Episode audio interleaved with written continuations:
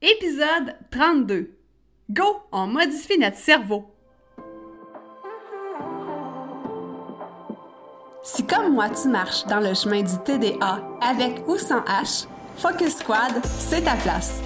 J'ai créé ce podcast pour t'aider à avoir plus de concentration, canaliser ton énergie, être l'ami de tes émotions et avoir un meilleur sens de l'organisation. Ici, je te partage les trucs et astuces que j'utilise autant dans mon travail de prof de yoga et de méditation que dans ma vie personnelle pour vivre une vie créative et débordante d'idées, tout en sachant doser le tout avec un peu de clarté mentale et de calme intérieur. Je te fais part de mes découvertes du moment. Je discute avec toi de la vraie vie, des défis auxquels on a à faire face, en apportant une touche positive et humoristique. Parce que le TDAH, c'est pas un bris, mais c'est plutôt une façon qu'a notre cerveau de fonctionner parmi tant d'autres. Tout est à notre portée et notre regard différent peut changer le monde.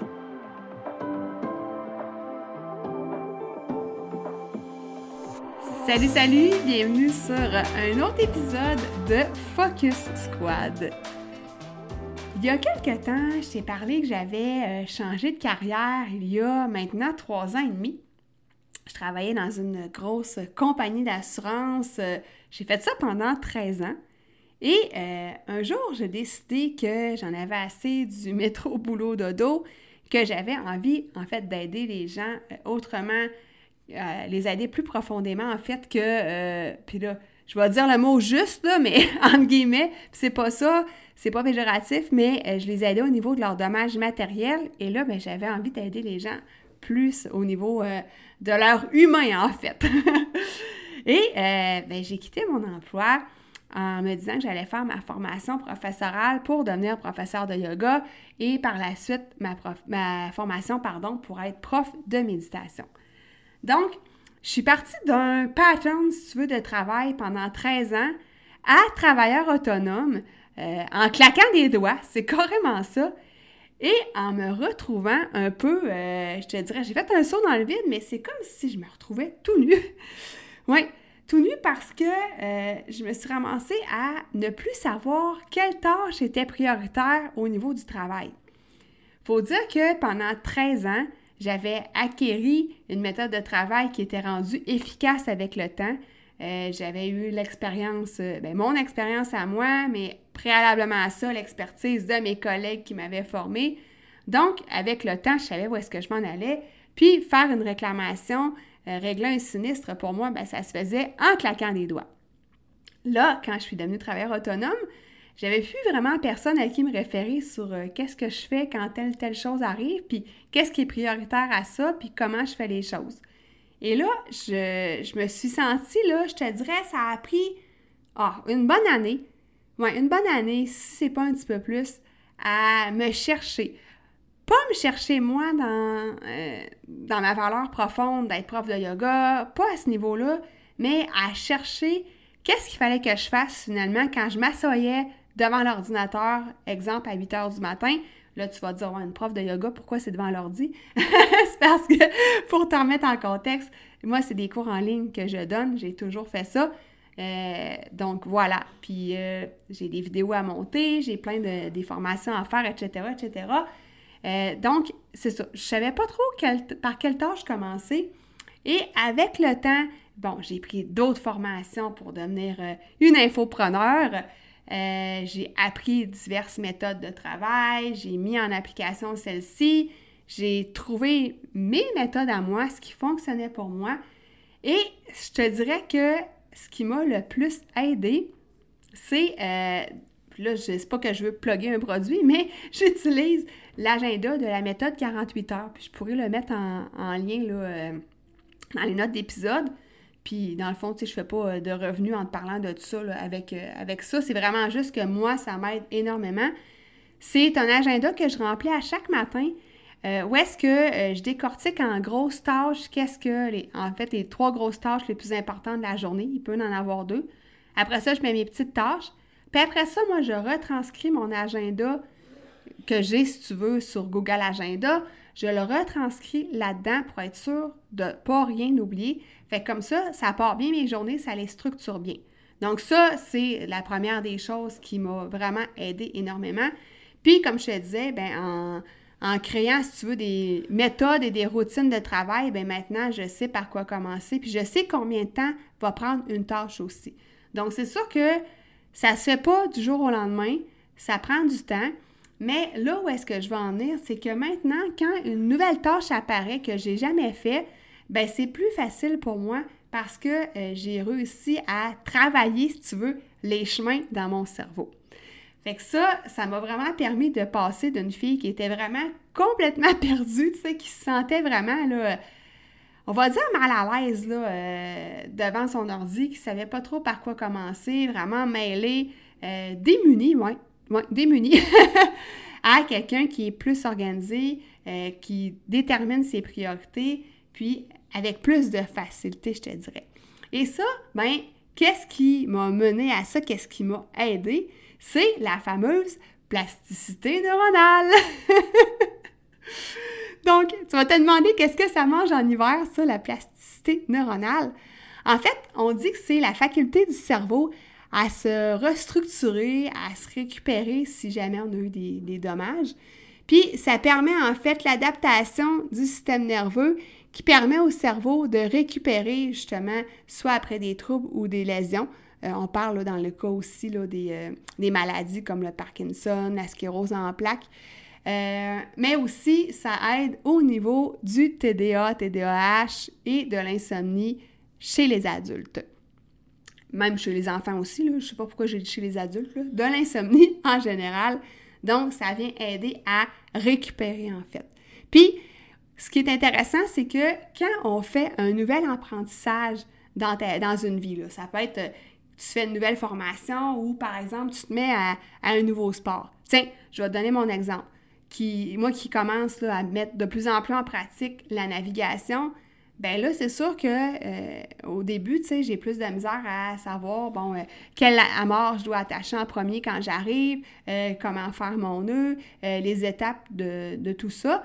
Mais avec le temps, à force de les pratiquer autant physiquement avec mon corps que de me les remémorer, l'expérience rentre, comme on dit, puis ça devient plus facile. Je te dis pas que je suis une experte encore, loin de là, mais euh, les nouveaux apprentissages s'acquièrent et ça crée des nouveaux, en fait, des nouvelles connexions neuronales. Donc, ces voies-là, ces circuits de neurones-là, sont construits comme des routes, en fait, euh, puis même, je, te, je devrais dire, comme des chemins pour l'intercommunication des neurones. Puis ces routes-là dans le cerveau, là, ça fait penser un petit peu à... J'ai un ami qui parle souvent de ça. Il dit, euh, quand tu te promènes là, euh, dans un boisé ou dans, un bois, peu importe, et qu'il y a des, euh, des sentiers pédestres, ben c'est des gens qui, à force de marcher là-dedans, dans ces petits sentiers-là, ben le sentier, il grossit, puis le chemin devient tracé. Mais la première personne qui passe par là, ça ne fait pas un chemin qui est tracé euh, automatiquement pour les autres. Fait qu'il faut repasser, repasser plusieurs fois. Donc, ça fait des connexions, en fait, puis ça fait un chemin qui est tracé au final. Bien, c'est la même affaire. c'est vraiment ça. C'est la même affaire dans le cerveau. Puis, les neurones, ils communiquent entre elles via ces connexions-là, ces chemins-là, si tu veux, qui sont appelés les synapses. Puis, ça peut se régénérer hein, à l'infini. C'est ça qui est fou. Ça peut se régénérer à l'infini. Fait que ça, c'est le fun parce que peu importe l'âge, ben on peut créer des nouvelles connexions dans notre cerveau. En tout cas, moi, je trouve ça vraiment magique. C'est à la portée de tout le monde. C'est ça qui est le fun. Et là, le plus cool là-dedans, pour nous, les adultes qui vivons avec le TDAH, en fait, pourquoi que je te parle de plasticité neuronale aujourd'hui, c'est que ça nous aide vraiment au niveau des fonctions exécutives du cerveau. Puis c'est ces mêmes fonctions-là qu'on a de la difficulté, euh, qui sont problématiques, entre guillemets, chez les, adultes ou même les enfants TDAH. Donc, c'est quoi les fonctions exécutives si je te remets un petit peu en contexte? Bon, les principales, on a l'inhibition. Fait que ça, c'est, euh, dans le fond, la capacité de résister aux éléments qui peuvent nous, euh, nous disturber, si tu veux. Euh, exemple, euh, je sais pas moi, tu es en classe puis il y a un crayon qui tombe à terre, ben toi, tu vas regarder tout de suite le crayon qui est tombé à terre au lieu de regarder la professeure puis de continuer à écouter. Donc ça, c'est un exemple. C'est aussi de couper la parole aux gens avec qui on parle, de se sentir pressé, en fait, de ne pas avoir le sens de l'inhibition de pas avoir de filtre finalement, tu sais. Fait que ça, c'est euh, une des fonctions exécutives qui sont euh, grandement affectées avec le TDAH. On a aussi la flexibilité. Puis là, je te parle pas de la flexibilité physique, là, euh, de faire une posture chakrasana ou la roue, là, si tu préfères en yoga. C'est pas ça.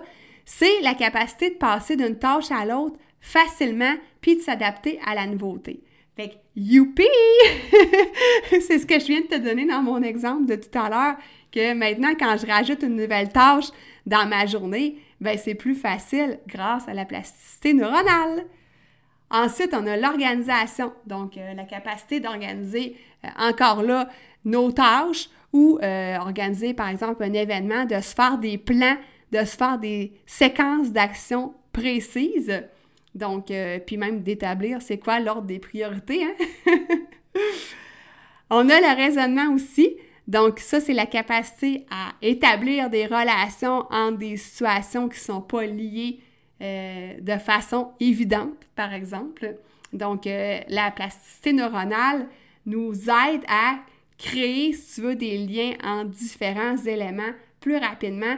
Ça affine notre raisonnement et ça affine aussi le jugement, qui est la capacité d'évaluer la meilleure alternative face à un problème euh, en fonction de ce qu'on veut atteindre, de nos valeurs, etc. Donc, euh, la plasticité neuronale, ben, ça aide aussi au jugement.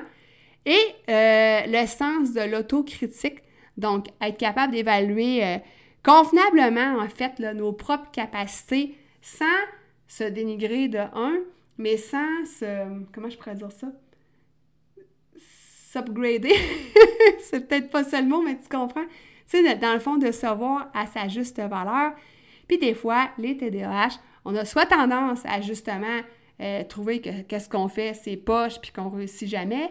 Ou des fois, on a peut-être un petit excès de confiance euh, qui finalement, ben, on ne réussit pas nécessairement qu'est-ce qu'on pensait qu'on allait réussir. Donc, euh, ce sont les, les quelques-unes des fonctions exécutives qui sont affectés par le TDAH et que la plasticité neuronale vient en aide à tout ça. Et là, ici, ben, j'ai envie de te parler de quelques-uns de mes trucs et astuces pour euh, créer des nouvelles connexions dans mon coco. la première, tu l'as déjà entendu, mais je te la répète. Juste question de créer un nouveau chemin, tu sais. Faire sa part nos pensées, faut faire attention à elles. Ils sont contagieuses pour nous-mêmes. Fait ça veut dire que si tu te répètes tout le temps que tu n'es pas bon dans, je sais pas moi, la cuisine, que tu réussis jamais à faire un gâteau, que ton gâteau lève jamais, que tu n'es pas bon, puis que ça sert à rien de recommencer.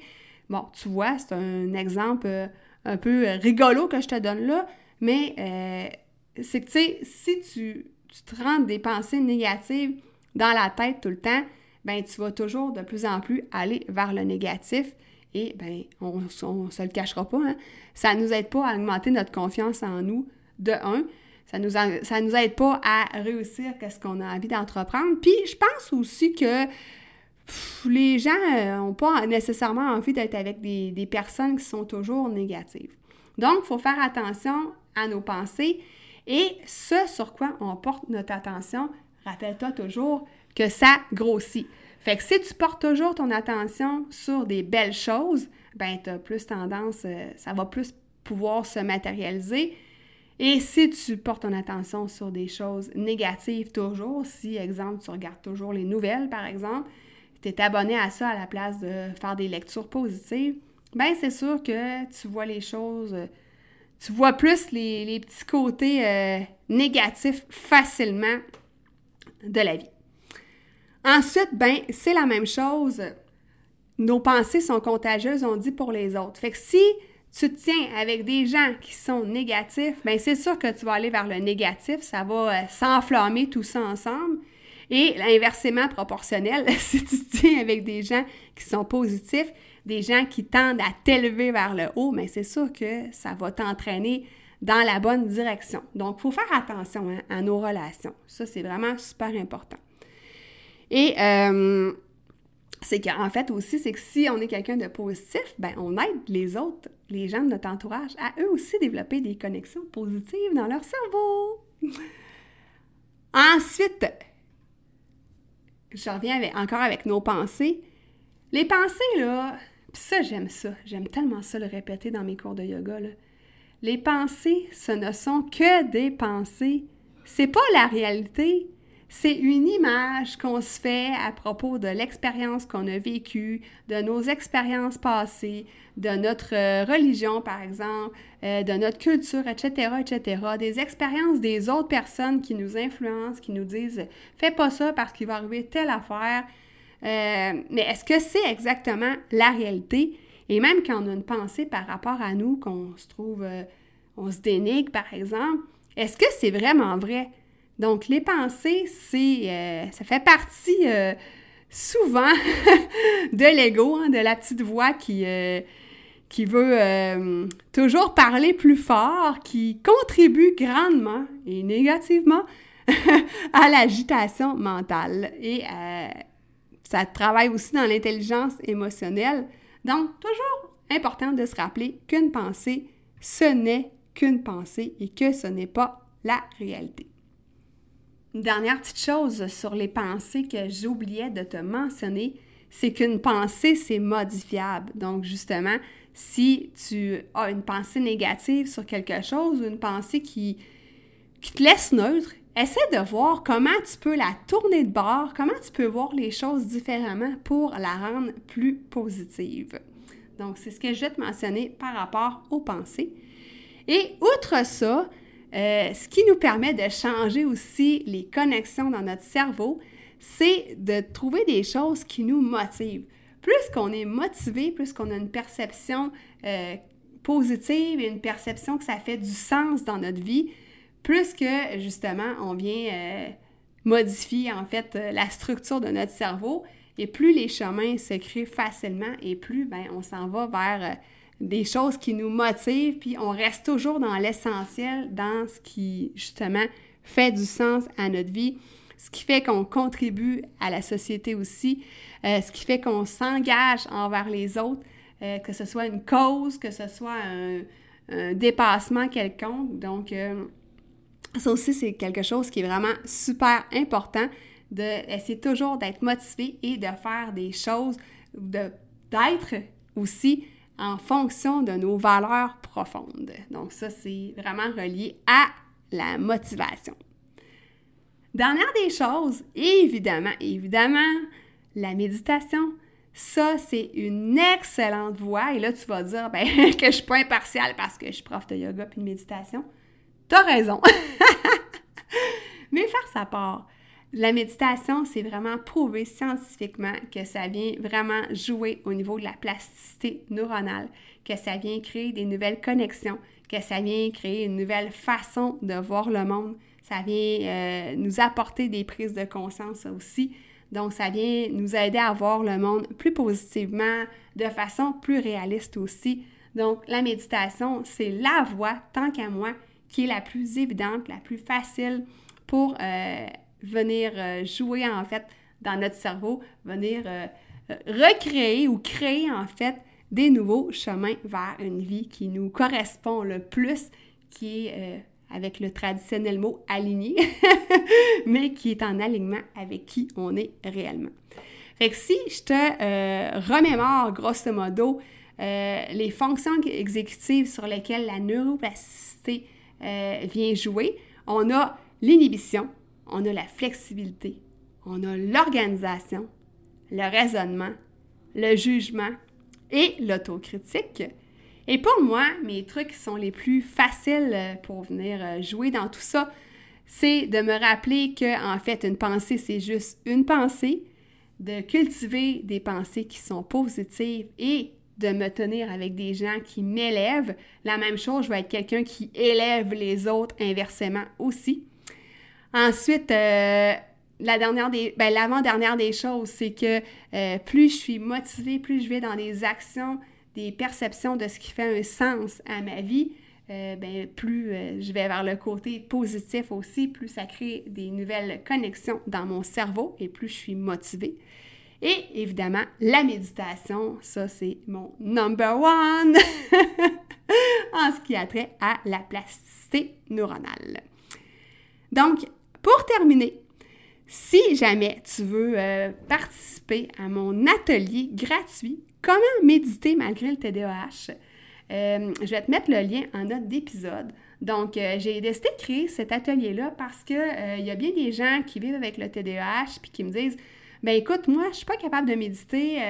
moi, rester assis plus que deux minutes, ça marche pas. Je trouve ça plate, je m'ennuie. Donc, j'ai créé cet atelier-là pour euh, te montrer différentes façons de méditer qui sont adaptées à nous qui vivons des fois avec euh, l'impatience, l'agitation physique, l'agitation mentale, etc., etc. Donc, je te mets le lien dans les notes d'épisode pour euh, avoir cet atelier-là gratuit. Et si ce n'est pas déjà fait, abonne-toi au podcast Focus Squad. Donc, comme ça, tu vas être certain, certaine de ne pas manquer aucune notification, aucun nouvel épisode quand il va sortir. La semaine prochaine, j'ai envie de te parler de ma vision. Pas la vision avec mes yeux, là. ma vision de vie, ma vision entrepreneuriale. Donc, je te souhaite une super belle semaine et on se rejase la semaine prochaine. Bye!